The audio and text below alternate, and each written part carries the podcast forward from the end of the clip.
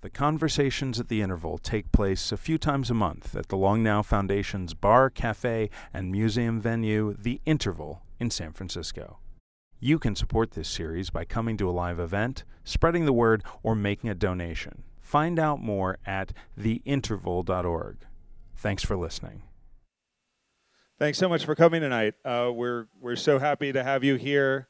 Um, is there anyone who is here at the interval uh, for the very first time? Not even for an event, but the very first time in this space. You're that's not true. We've got one there, one there. Any other? All right. Well, fantastic. Welcome. Thank you. Let's have a round of applause for our four or five. So, uh, just to give you, uh, sounds like people don't really need it, but for uh, for the official record and maybe for some folks listening in at home, um, the interval is open every day of the week from 10 a.m. to midnight, and uh, this is the headquarters of uh, the Long Now Foundation, and also, uh, if we do say so ourselves, a pretty darn good bar and cafe that's open to the public. Um, and one of the things we do, all right. The public is well represented. Thank you, public. Um, we're we uh, we have, uh, as I said, um, you know, we're, we're we're open all the time. But uh, these events, a series we call Conversations at the Interval, uh, are intended to uh, be kind of a partner and a complement to the seminar series, which, if you've attended, is a is a large, a, a wonderful event that we've been doing for 12 or 13 years now. Uh, a monthly series of talks. Um, here in this conversation series, it's it's a little more intimate and um, some of the, the same speakers with sort of a different dynamic. Um, and I'm happy to say basically every talk that we've done, which is numbering uh, over 40 now, uh, have, have all been sellouts. So we really appreciate your being a part of that, continuing that streak tonight. And tonight, uh, we're happy to have another wonderful speaker, uh, Abby Smith Rumsey, uh, whose new book we have uh, on sale in the back. Um, and she will, uh, as our speakers always do, be staying around afterwards to sign books, to, to chat with you and answer more questions uh, if we don't get to them all on the stage.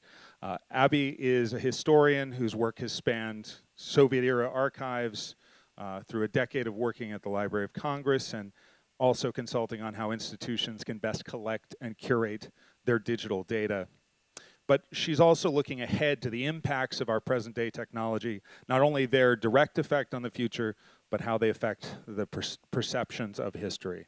Please give a big round of applause for Abby Smith Rumsey.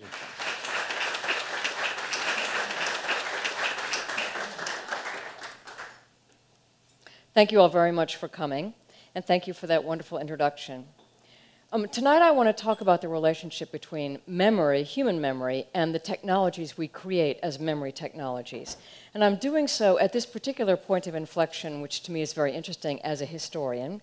And that is when storage of memory, of cultural and personal memory, is going from the default mode of print, this thing, um, The Heart of Darkness. I'm borrowing this actually from the Manual um, for Civilization um, and the default mode in the future, actually in the present, is this it's a digital. Now, what is the lifespan of this? Although it holds a lot more than a book does, its lifespan is actually rather short, or I should say, its battery life is actually rather short. Whereas a book, if I were to pick up any book on those shelves up there in 100 years or 500 years, I would be able to read them. This, once the battery wore down, I would not be able to read. And if I tried to open it and read what was in here, I wouldn't make any sense of it. So we're really talking about a very different kind of a uh, different kind of memory. You know, we have a wonderful infrastructure in place for managing our knowledge in the form of physical objects. And I know as someone who's worked in archives and libraries that the trick is if we manage the physical objects and keep them physically intact, then in fact we think we can keep the knowledge alive. And that has worked remarkably well over time.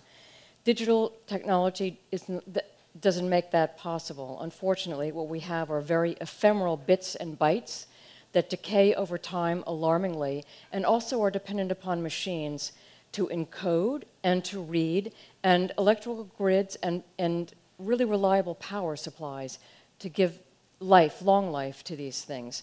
And they're not really passive. They're actually memory systems in the digital age are actually servers that need to keep spinning and require a lot of energy and, in fact, a lot of air conditioning. Now, those of you who know the Long Now Foundation, as I know the Long Now Foundation, know that they define Long Now as 10,000 years in the future and the past 10,000 years. And most of the speakers who speak here um, and at their other series curiously spend most of their time talking about the next 10,000 years or the next 100 years. When I, as a historian, know there is very, very little we can say about the next 100 years, let alone 10,000 years for sure. On the other hand, we can say a lot about the last 10,000 years. And actually, it's quite stunning how much more we know now than we did 100 years ago because of the information, the memory technologies that we're inventing now to mine material evidence for information that we never would have thought possible, including you know, DNA forensic analysis. So I want to focus tonight on what we can learn about the future by looking at the past. So I want to say that if you if you're really interested in the next 10,000 years, you have no better evidence to look to than the past 10,000 years. And that's what I want to talk about tonight. Now, the story actually begins a lot earlier than the long now. It begins in the long ago. This is actually, uh, this is dates from about 40,000 years ago, we think. And I'll talk a little bit more about it. But I think that memory technologies, and in fact, the human species, really took a, a real pivotal turn that moment, sort of in the Garden of Eden, or at least it was a Garden of Eden moment, when we realized that we're going to die. As far as we know, there is no other species that understands that they are going to die. Not just that their own partners or something dies, their children dies, but that we anticipate that we're going to die. We know that. And I think that it changes everything for the way humans think about time. And I want to talk a little bit more about that. But this is early evidence from long ago, about 40,000 years ago, that human beings, from the very beginnings, became obsessed with cheating death, in fact. And I look at this technology of paint on cave walls as the earliest concrete evidence of cheating death by, in fact, extrapolating the contents of our mental life, our imagination, our, you know, our sort of spiritual life, and putting it in a safe place. Actually, we're outsourcing it to durable physical objects. And you can see it's very familiar. We don't know what these people are telling us, but we know that they're human. And we know that because they actually signed their own piece of art. I think of this as the earliest kind of, um, it's a Paleolithic selfie in a way. You know, what's so interesting is that as a species, we are not the strongest, we are not the fastest, and we are not even the brainiest, I hate to say it, but we actually don't have the biggest brains. And we certainly don't live the longest the one thing that we have is this amazing thing that we have collectively created, which is our collective memory, a kind of collective brain, which is a thing that we keep alive over generations, which makes us able to accumulate knowledge over time. And actually, we are now at this juncture on the planet when we are not only the dominant species on the planet, but through our collective memory and collective brain, we are dangerously dominant over the planet. That's another reason why I think this is a really critical time for us. You know, the sense that we have, the certainty that we are separate from other people, that we're going to die, and this collective memory that we have, have endowed us with a couple of unique qualities from other species. We have a certain temporal depth perception, which is very deep, very deep into the future and very deep into the past. And through this temporal depth perception, we actually can engage in mental time travel. We can deduce what happened in the past and we can project that into the future we can, we can engage in conjectural thinking. And through language, in fact, we can engage in what I think of as synchronized mental time travel. Um, no better example is um, that crew that 18 or 20 years ago started to put together the New Horizons mission to Pluto. And that team, and people cycled in and out of that team at, at the JPL, that team was engaged in mental time travel, synchronized, for an astounding period of time, and how they ended up actually hitting their target after that, um, especially after the appropriations scares they received along the way from our friends in Congress, it's really a testimony to how collective action and collective memory really um, is a very powerful thing. I think because of the ephemerality of digital technology, we need to really focus on ensuring that we have, in fact, this collective memory into the future. And we need to reimagine memory when it's not fixed, when it's, in fact, even more ephemeral than our wetware in our brain. I think that, and I talk about this in some depth in the book, there are two misperceptions people, even very brilliant people, labor under that I think are really going to keep us from imagining memory the way we, we need to. The first is this period of information inflation that we're living through. Is uh, people think that it's created by computers, and that it is the first time in history that this has ever happened. This is a, a, a moment that's never happened before. Wrong on two counts. Every information technology, when it's new, creates a kind of vertigo. In this case, it's a digital vertigo, but as I'll show you, there's always a vertigo. And the other misconception we have is about memory itself, because memory is not data storage. Memory, in fact, is, some, is a biological feature of all creatures. And the first step in making robust memories over time is to forget. And the reason that we have memory to begin with, that nature has endowed all creatures with it, is because memory is not about the past, it is about the future. If we were born only with DNA, we'd all perish second or third day in life, and that's true even of amoebas. So, with that, I want to start with talking a little bit about technology. Many of you will recognize this is one of the first and certainly the most durable information technology that humans have created. It's a clay tablet, also known as a cuneiform. You know, technology is a tool that's created by human beings. They, technologies have no powers of their own. They only have the powers that we endow those technologies with. And the technologies, especially around memory, are usually invented to solve a problem or to meet some kind of a market demand.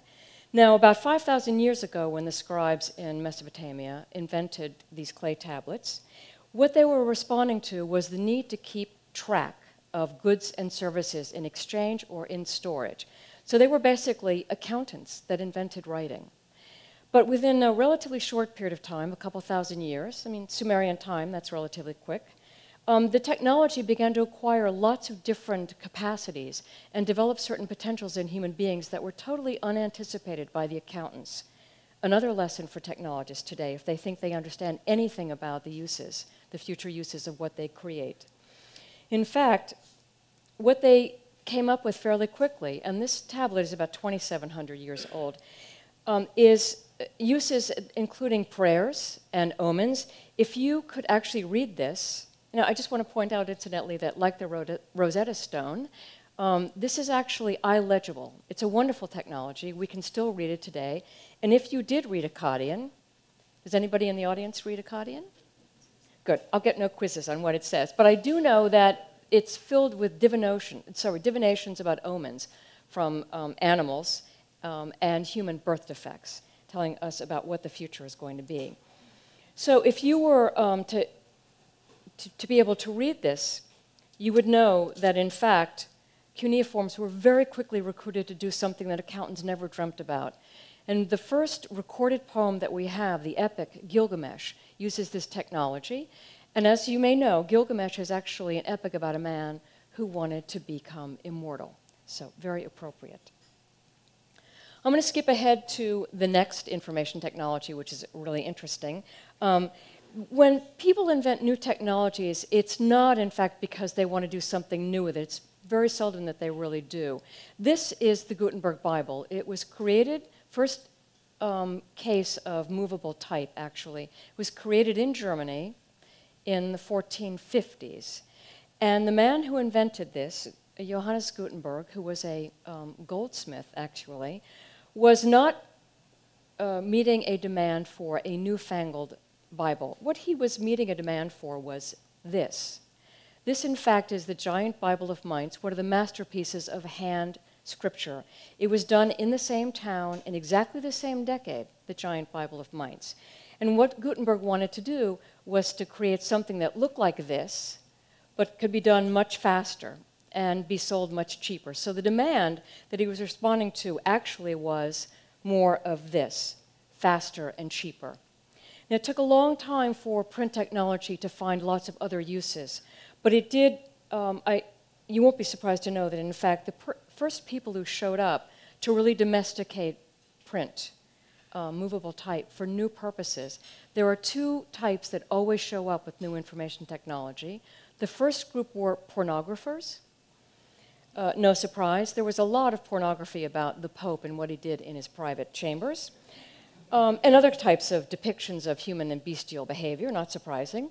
But the other type that always show up are ideological fanatics.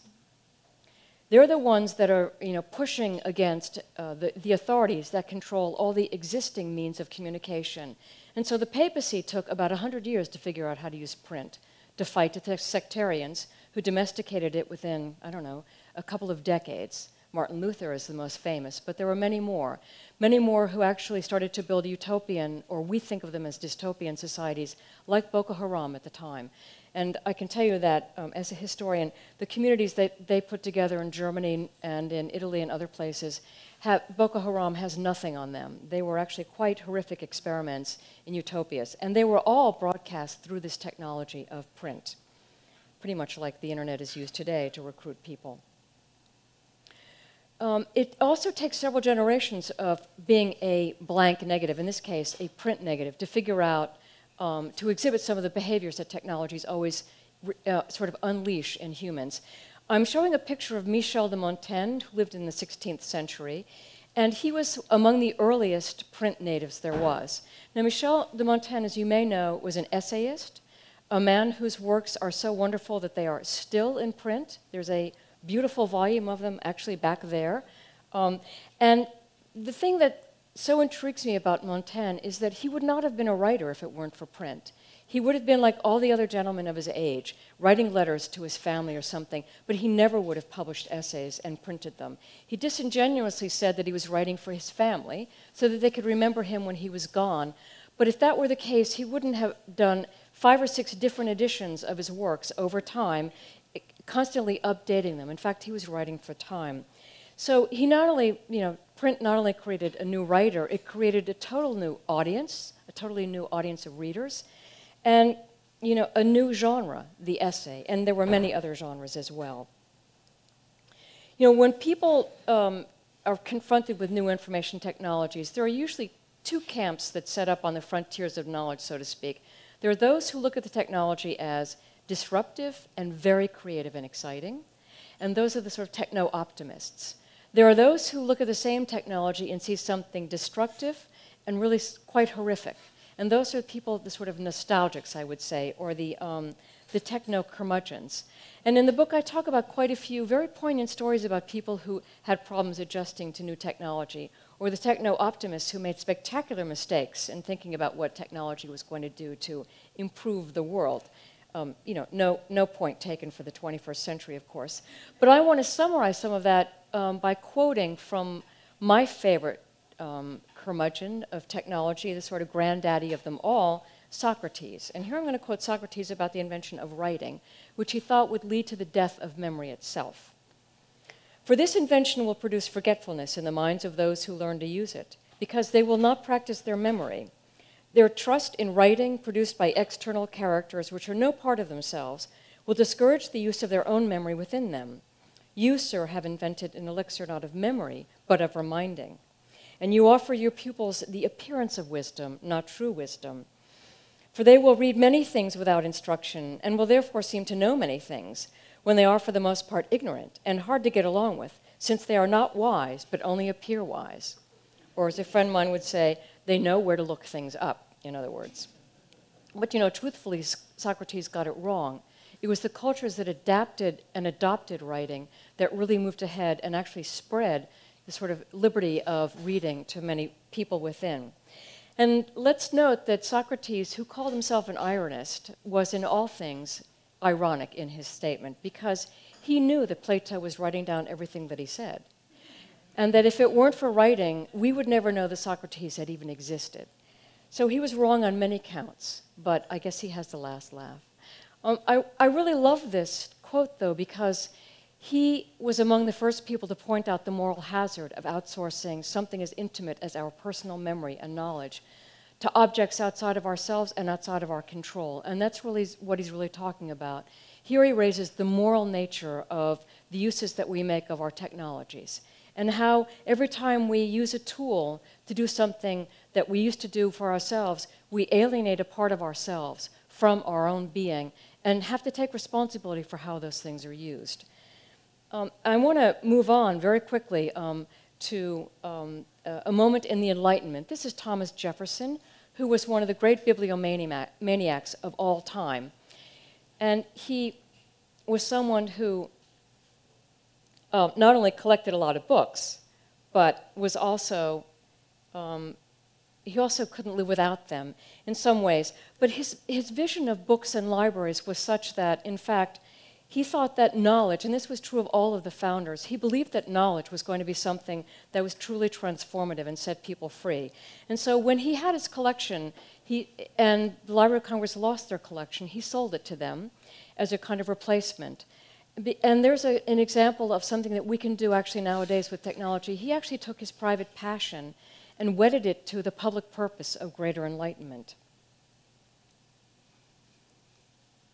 I want to say also that um, a funny thing happened on the way from the Enlightenment to the 19th century, but one of the most important things that changed is the, the use of knowledge, the way that we create knowledge really changes. Um, I want to um, salute Otto over here. We have a drawing of Otto um, drawing by Otto, I think of Otto. This is actually a depiction from a book in the 1490s about the nature of knowledge. And at that time, it was believed that these ventricles in the brain, one was for reason, one was for imagination, and one was for memory. And this idea of knowledge actually was one that Thomas Jefferson embraced. And he actually organized his library according to reason, memory, and imagination. But by the time he died in 1826, this view of the world and of the arrangement of knowledge and how we actually got knowledge was effectively dead, even though he didn't realize it. And that was because sometime at the end of the 19th, sorry, the 18th century, when Jefferson was alive but without his knowledge, geologists began to understand that the world is very old, very, very old, and it knows everything. They discovered, in other words, deep time. And I want to um, explain a little bit about that. The current information technology, sorry, the current inflation in in information doesn't really begin in the 1990s when the web became commercially available um, and accessible to anyone with an internet connection. It didn't begin with the invention of computers in the you know, 1940s by the military. It really began in the 1830s. I mean, I hate to say that it began in one particular decade, but you can, you can really see that everything has changed because by then, because of the discoveries that rocks are clocks, for example, that the Earth is very old, all sorts of magical things began to align themselves. You know, what we see is a widespread embrace of this idea of materialism as a way of explaining and understanding the world. That's the idea that everything that you see is the material effect of a, of a material cause, no more and no less. And the earth, in fact, is this huge archive. The universe, which is at that time they didn't believe was infinitely old, but the universe is old and it writes its own autobiography in matter. So by studying matter and analyzing matter forensically, you actually learn about the history of the Earth. And if you can do that, you can actually make very robust predictions about how the Earth will evolve over time. Now, this data visualization from 1841 is a very good example, first, of what people did with information overload. There was so much information coming in about the natural world that cartographers had to actually invent new ways of displaying data, and this is what you're seeing. You can see a cutaway of the Earth. It's very dynamic. You can see an array of all these exotic animals. You even see um, up in the corner above me, above the volcano, evidence of extinctions. That's a dodo, last sighted in 1691.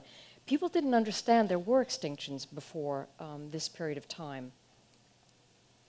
You know, further to the point that things really radically changed in the 1830s, it was um, in this time that Darwin embarked on his, you know, his voyage around the world, the HMS Beagle, with his volumes of Charles Lyell's um, Principles of Geology tucked under his arm, another volume that I saw, volumes I saw here in your library, um, which gave him several hundreds of thousands of years in which to work out his earliest theories about natural selection.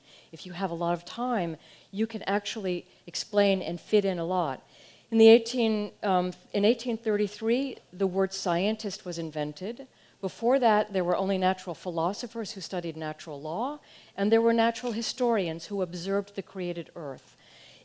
It was only with the invention of science, scientists, that you had people using natural law to interpret the evidence of the Earth. And this combination really led to this really amazing drive to acquire much more information by inventing new information technologies. So in 1838, you have the first photographic technology, the daguerreotype. Um, you have telegraphy and railroads as well during this decade. By the 1860s, you have the invention of sound recordings. And honestly, by the 1890s, you have this very uncanny technology called an X ray. You actually could take pictures of the bones lurking inside of flesh. And if you think that didn't tell people that the world was nothing like they thought, um, you know, you're in for a surprise. It was really a shocking thing to see Mr. Dr. Röntgen's wife's picture, a picture of his wife's hand in X-ray with a solid ring and solid bones and this gray matter in between, which we know of as flesh. So th this idea gave a completely new understanding of cause and effect and the ability to see patterns in the past and read patterns into the future. And it gives birth to this thing I call the forensic imagination. It's the imagination that actually drove Darwin. It certainly drove Freud to believe that you could actually analyze um, someone's illness by looking for traces, memory traces of past trauma through evident, the evidence of dreams. Um, it certainly fueled the imagination of Arthur Conan Doyle when he created Sherlock Holmes. And it fuels the imagination of people who are creating the Large Hadron Collider today, wanting more and more data. So with this massive interest in data, there was a massive explosion actually in things that needed to be stored. Um, this, although it looks like a very nice old fashioned library, actually, this is a very radical building. This is in Paris. It was started in 1838, to my point, and fin finished in 1840 by Henri Labrouste, and it was totally infused with revolutionary theories that, that got Paris in an uproar in the 18, in the 18 uh, 40s when they had their revolution. You can see that he was using the latest technology, which was a material which was cast iron, which, which allowed a lot of space. It also retarded fire, so it was anti, uh, it was a fire retardant, and it also opened up the space to a lot of windows and exemplified the Enlightenment. In fact, it was a whole new um, aestheticization of knowledge. This was a building that was built for students. They had no reading rooms anywhere before this. They used to have to take books back to their dormitories. Now they actually could come to this public space, and actually there was an, an aesthetic visualization of what knowledge was supposed to do and be for them. Um, we, we, don't really have that yet in this world. But it's quite fascinating um, because we think of it as so old fashioned when at the time it was read as totally revolutionary and somewhat of an, of an affront to the um, well heeled classes who had their own private libraries. So, the, by the end of the 19th century, we saw this really big change. And there are four things I just want to mention since it is um, an election year. And I'm addressing to this all the registered voters in the room. So, what it took for science and engineering to really take off and produce the present time were four things. First, I mentioned the empirical methods and materialist theories but also the harnessing by economic systems to apply that knowledge, um, to create ever finer instruments to create more knowledge that they could apply more to. The third was dedicated resources to educating an expert workforce, which we certainly have seen much of in the United States until recently when there's been a faltering of that commitment. And last but not least, political regimes that are dedicated to keeping the pursuit of knowledge free from ideological in interference. Um, so all these things are always at stake every election year and at other times. So where do we go from here? With all of this knowledge, what could possibly go wrong? Um, and I think actually a lot. And this is where I pivot to neuroscience. You know, the brain has a very big job to do. It has to acquire a lot of information. It, it's bathed in this environment of um, too much information all the time. And it uses very elaborate unconscious elaborating and filtering systems to filter out the short term memory from that of long term that, that, needs to retain for a long time. A word to the wise, it actually starts sifting the short term from the long term during what we know in vernacular terms as sleep. And if you don't sleep, the brain actually has no time to take the trash out. And so you start to accumulate a lot of trash in your head, and you are not able to form long term memories. So, certainly, one of the mysteries of sleep is solved. We know that people sleep because it's vital for making memories. But if we can't make memories, then what is it? What happens to us if we can't hold on to memories? What happens to us? And here I tell the story of Iris Murdoch. You may recognize her. She was a very prolific writer and philosopher, and with a wild, wild, vivid, vivid imagination. And um, she succumbed eventually to Alzheimer's. You see her now, she was probably starting to succumb to Alzheimer's already in this picture when this picture was taken, but people didn't know it at the time. And her story is told very movingly in a memoir by her husband, in which he describes basically the, the disintegration of Iris. She, yes, she loses her memory, and yes, she loses her spatial orientation. You know, um, the um, hippocampus that helps to form memories is attacked. It's the first organ that's attacked by Alzheimer's. Um, and in fact, it's actually not the formation of memories, but it's the recall unit that's just been um, shown um, by some scientists to, to uh, actually be attacked by Alzheimer's. But the main thing was that she lost her ability to imagine anything because she had no memory of how the world worked. She couldn't figure out what was she uh, supposed to do when she got out of bed in the morning. So this was an artist who lost her imagination because she lost her memory. You know, she really it really proves that memory is in fact, sorry, that imagination really is memory in the future tense. And that's why, you know, I say that memory is really not about the past, it really is about the future. So memory, losing memory is really bad, but also having too much is really bad. And here I want to talk, I talk about this, um, about this man, a very wonderful Soviet era psychologist called Luria, who had a very famous memory patient, a man called S. We, don't, we know his last name, but I won't tell you what his name is. He was a patient. So um, he doesn't get to have a name, he, get, he keeps his anonymity. But he was a man treated by Luria who apparently had the ability, um, sorry, he had the ability to remember a very great deal, but he lacked what Luria called the art of forgetting. And I want to actually quote some of the things that S. and Luria said. Um, you know, S. was able to make a good living as a mnemonist. He was a memory artist. And he was able to amass a lot of information, commit it on demand, and then recall it in performance. But everyday life was actually quite difficult for him. It was very distressing. When he acquired new information, he put everything into the save folder and never anything into delete. So after a while, his mind was really like this. This is what his memory palace ended up looking like. He couldn't consolidate any of his short term memory into long term memory, and so he was incapable of understanding um, narratives and of making plans because, odd as it sounds, he actually didn't know how life worked. To him, it was literally just one damned thing after another. You know, he said, and here I'm going to quote um, S himself, that he said, um, At one point, I studied the stock market, and when I showed that I had a good memory for prices on the exchange, I became a broker. But it was just something I did for a while to make a living. As for real life, that's something else again. It took place in dreams, not in reality. And Luria says, you know, he had a fine life, a fine family, a wonderful wife, and a son who was a success. But this too he perceived as through a haze. Indeed, one would be hard put to say which was more real for him the world of imagination in which he lived, or the world of reality in which he was but a temporary guest. So clearly, these are parables about our collective memory. If we lose our collective memory at this juncture, moving from print to, um, to digital, if we can't secure it into the future, we'll lose any sense of where we came from. We won't make sense of where we are now, and we will not be able to imagine what is possible for us. Also, if we keep too much information around, then we won't be able to understand the true value of things or to create a sense of purpose. Because the true value of the past is that it's the raw material of, um, of creating the future. And biology tells us that what is valuable is anything that has a potential to be reused. So we actually can't make any a priori judgments about what's going to be useful in the future. That's why we need to be able to keep so much around.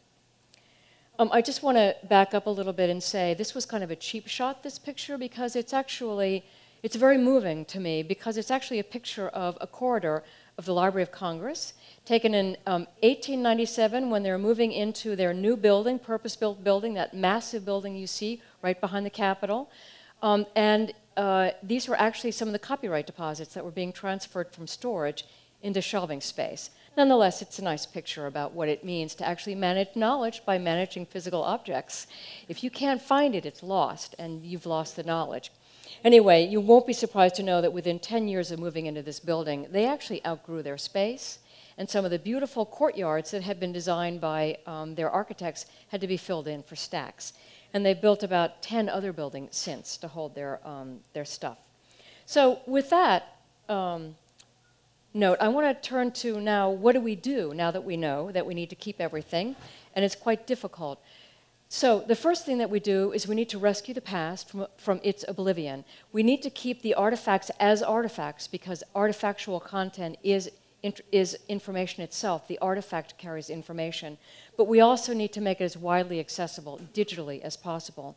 And here um, I have on the screen Carl Haber, whom some of you may know, is an experimental physicist at the Lawrence Berkeley Laboratory working on the imaging technology at the very core of the Large Hadron Collider.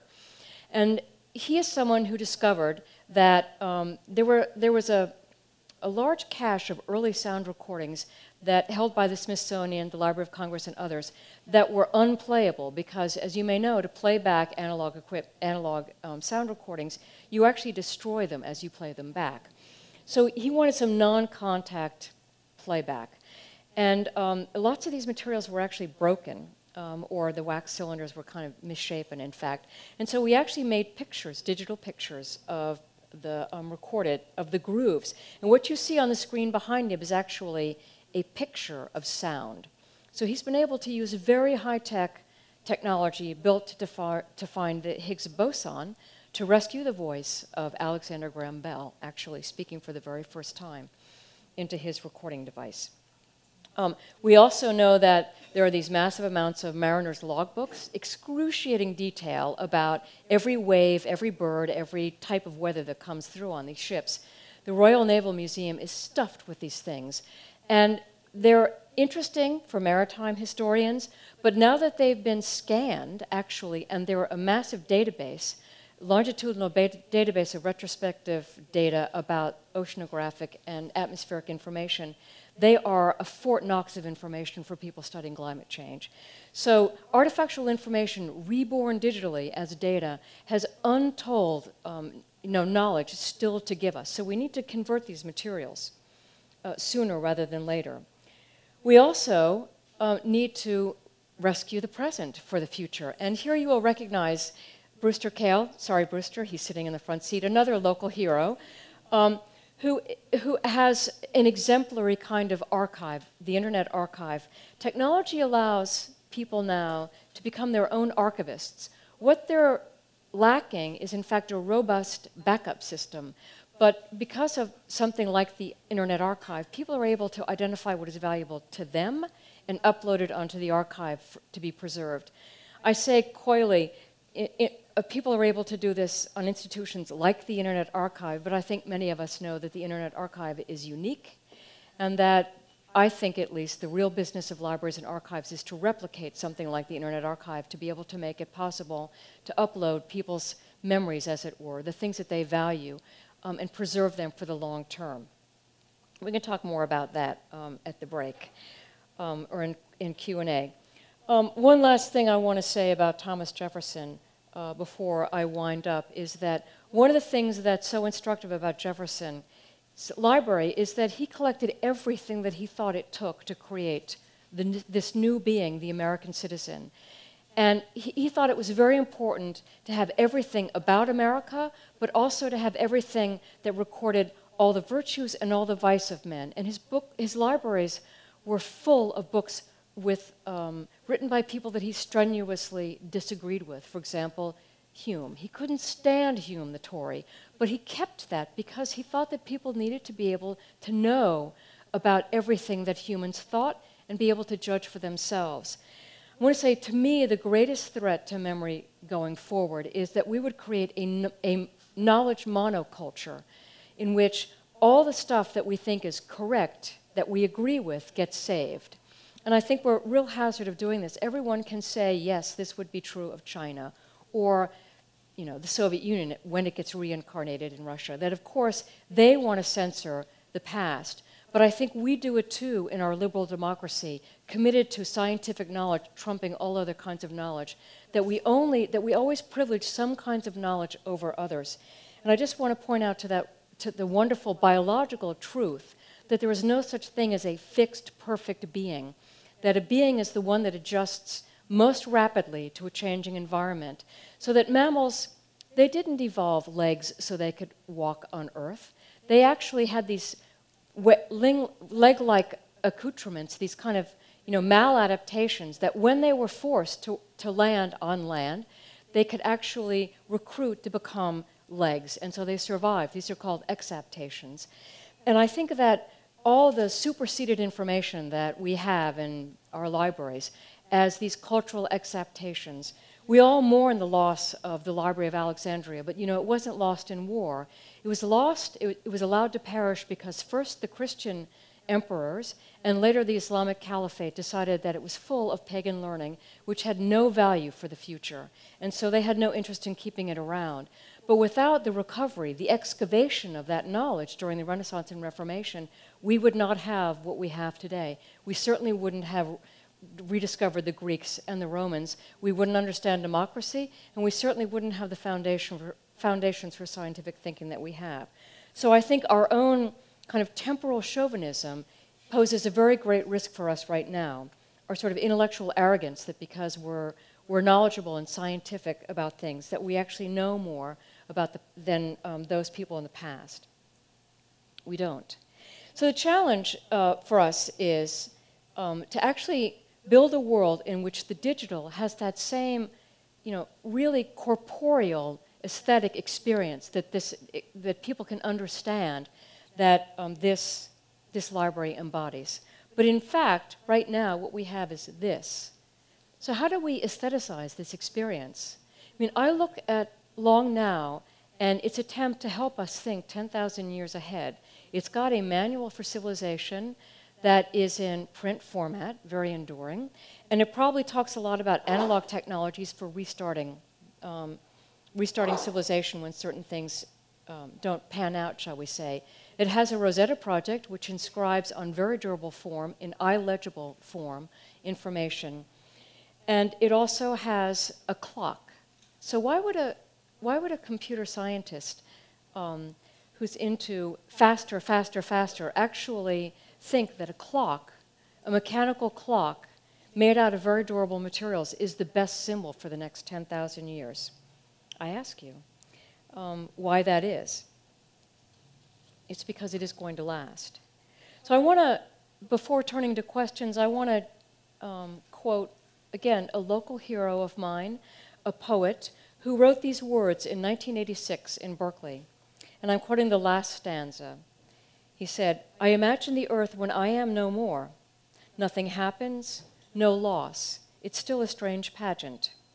Women's dresses, dewy lilacs, a song in the valley. And yet the books will be there on the shelves, well born, derived from people, but from radiance, heights.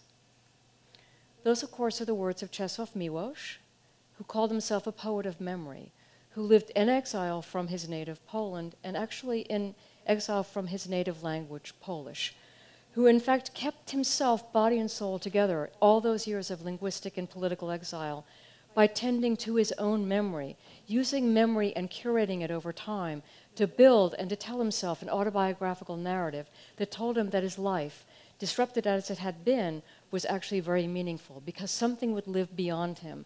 And through that, he had some chance at some immortality. You know, the immortality that all writers actually dream of, I think. So, this is the challenge that I'll leave you with. This is not a Paleolithic uh, selfie, but a Neolithic selfie. It still comes from not the long now of 10,000 years ago, but the, but the long ago of 12,000 years ago. This is on a cave in Patagonia. And you can see that as soon as people settled somewhere, they wanted to make their mark. And so I wonder what those of us who think about the next 10,000 years, how will we think about leaving something as durable as this, making it not just for the next 10,000 years, but for the next 12,000 years, and letting somebody who finds it know that in fact it was created by humans who wanted to say hello. So I thank you very much.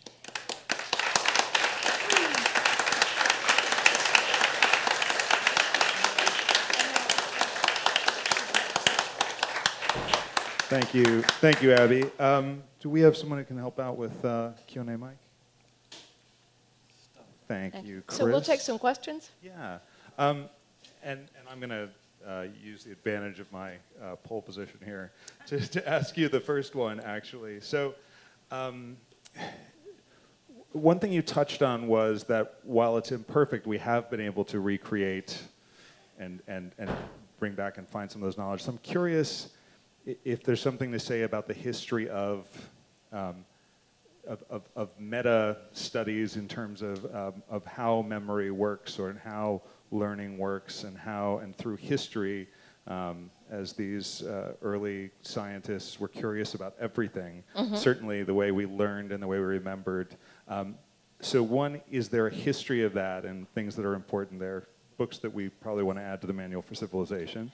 Um, and second, is there a digital equivalent of that, a type of, of literature or study that's going on now that can help with that, or, or, or something that there's a call for there? You know, there's a lot of speculation about what memory will look like, in, you know, um, in terms of what documents we need to keep around. Um, and I'm not quite sure that's what you're getting at, but I do know that one of the things, at least that I find the most interesting now about thinking long term about memory, is the return of um, what I would call oral cultural habits. You know, people mistakenly think that the web somehow is a library, um, and they actually think of it as they go on and they expect the same kinds of um, privacy that you expect in a public library, where you know what you search is not traced and things like that. I think, in fact, as many of you know, the World Wide Web was invented as a bulletin board to be used by nuclear physicists to communicate.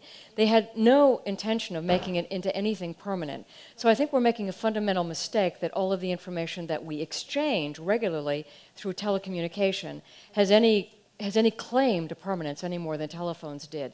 So I think there's a lot of work to be done on trying to distinguish between what really should be written and have a long life that way, and that which we need to recognize simply as part of our ongoing oral tradition, which can be continued orally, um, like on Instagram or something like that. Um, and uh, just a quick moment, I mentioned it in passing briefly, but we do have some folks listening at home. We have uh, Long Now members can tune into our interval talks uh, live, uh, thanks to some support from Edward Burtynsky and his new film Anthropocene. So a tip of the hat to them and, and welcome to uh, folks on the stream who may be asking questions as well. But do we have any questions in the room to get started? How about this uh, first one right at the bar? Is that on? Yeah. I was interested in your use of S as a parable for, um, you know, for memory now, for our cultural memory.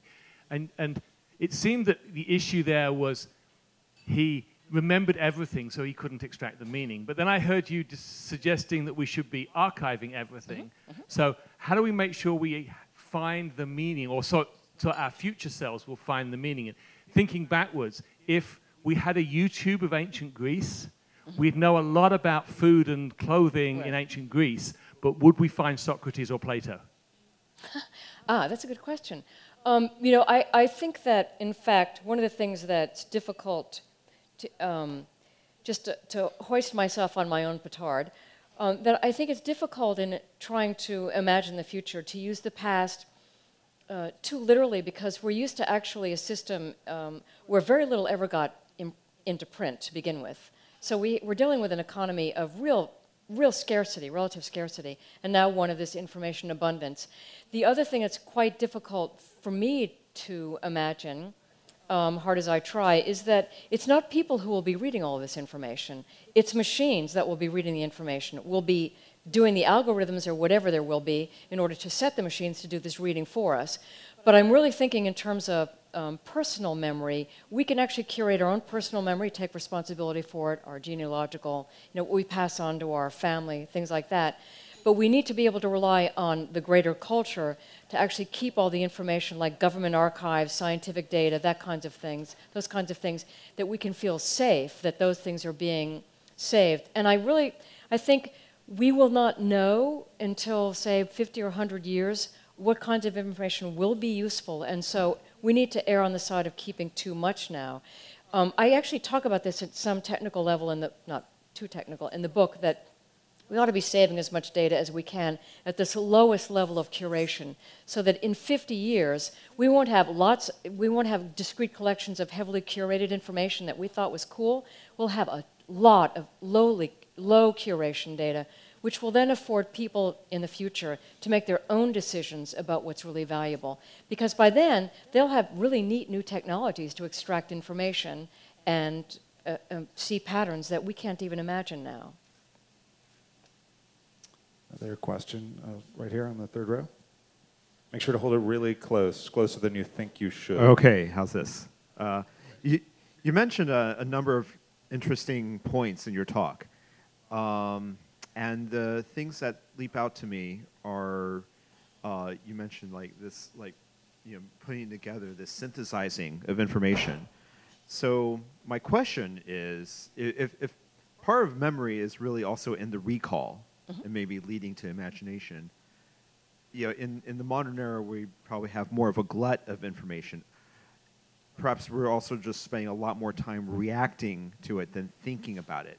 Are we also, do you have a sense that as a society we're not as good at thinking about it as, as uh, reflecting, uh, you know, as taking the time to actually think about things that than people in the past were. Because, because we are overwhelmed by the glut of information, we just go from thing to thing to thing without taking the time.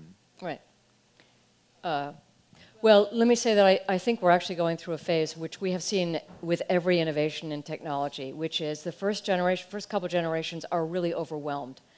And uh, we, many people in the room, are, um, are growing up in this hybrid environment, you know, born print and born print natives moving into digital. And I think this will persist for, sev- for several generations.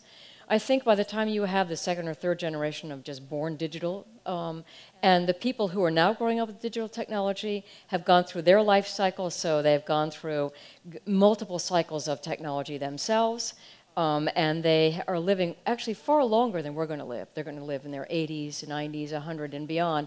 They've had children, grandchildren, and great grandchildren making fun of them for their old fashioned technologies like Instagram um, that in fact it'll be very different. I mean, I know that people growing with technology, this is an anecdote, this is not evidence, um, but that people growing up with the technologies actually are already automatically filtering a lot of it.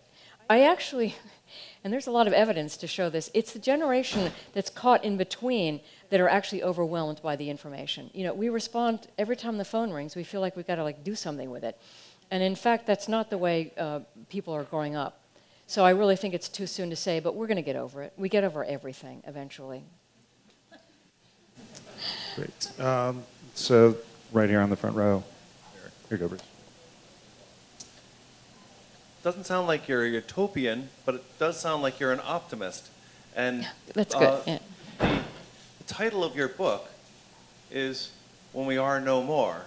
Mm-hmm. Um, that sounds pretty downer. Can you help explain the title?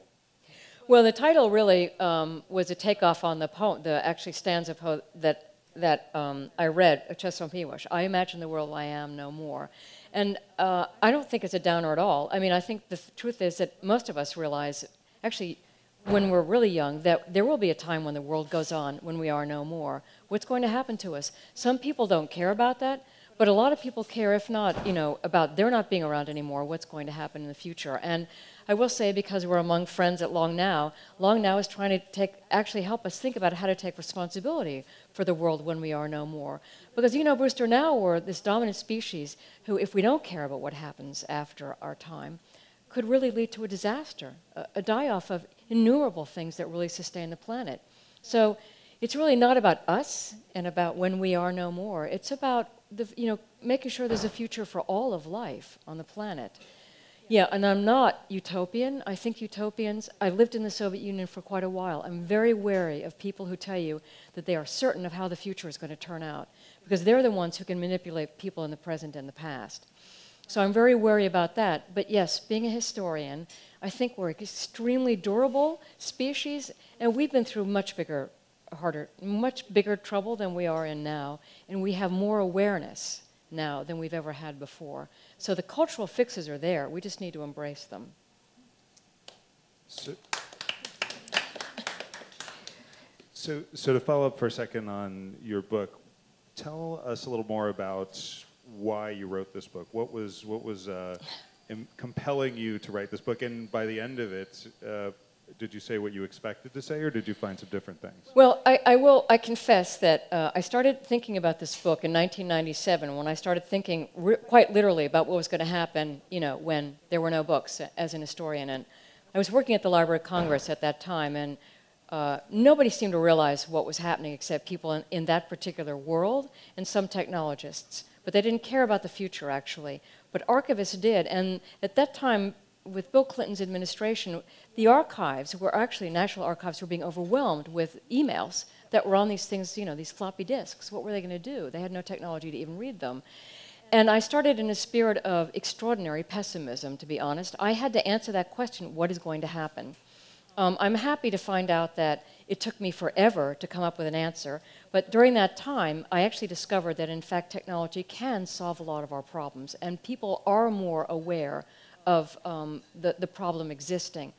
But the real uh, drive for writing the book, and writing a book that is very short as opposed to an exhaustive treatment of the subject, which was the first version of the book I wrote, is that it's really this sense, um, a, a kind of moral I wouldn't say moral outrage, but excitement, let's say. I'm tired as a historian of people in my own field as history and in the technology world as treating preservation as a technical issue that people can geek out about, but in fact is just something that people who live below the stairs should be doing. It's just infrastructure. And the glamorous stuff is creating data. You know, it's engineering systems to create more data. Because in fact, I think that without the past, you have no future. So it was really out of that sense of trying to convince people that the past, if you care about the future, it makes the past more valuable than ever. And it seemed to me, in particular in Silicon Valley, people don't understand that necessarily. Um, and we have one It's- more Michael, question. there's, there's a, a woman who's not in your sightline who's been in the back, All in right. the back who's had a que- hand raised. Great. I'm going to make an executive decision. We'll do two more Okay, questions. fine. So you'll get, you'll get Fine. yours. This, I guess this is the millennial question. Um, but so many of my friends on Facebook and Instagram show their lives as this super glamorous thing. You know, the only things that we see are them at parties having a good time. How are we going to preserve this sense of alienation and isolation that we sometimes feel in kind of our saddest moments that you never see on, on social media? Well, I think you'll um, believe me when you reach a certain age, um, you will realize that all of that, you know, you'll take on certain responsibilities, and so will your cohort. And I think you actually sort of grow through um, a stage of uh, middle age, which is, uh, you know, one of the most difficult stages in life. When you start to encounter, in very real human terms, your own failings, and you can't escape them anymore, and you're old enough to know that there's just you know, you have to actually live with them and live through them. But you're going to be going through this with all those people that, you know, uploaded those Instagram photos that look so glamorous. So you'll be surrounded by other people going through the same experience. And I can't tell you how you're going to deal with it because that's actually what you, you're going to create the solutions for that yourself by living through it. And um, I mean, I think it's an extraordinary privilege that people have, the millennials, that they will be, you know, the, the pathfinders for so many behaviors that seem to become default after, you know, after you set that example. People will be coming along and refining it. But all I can say is, you know, you will outgrow that phase and you'll move into the next phase. And uh, people will be doing what many people my age do, which is uh, use social media to share horror stories and how we live through them.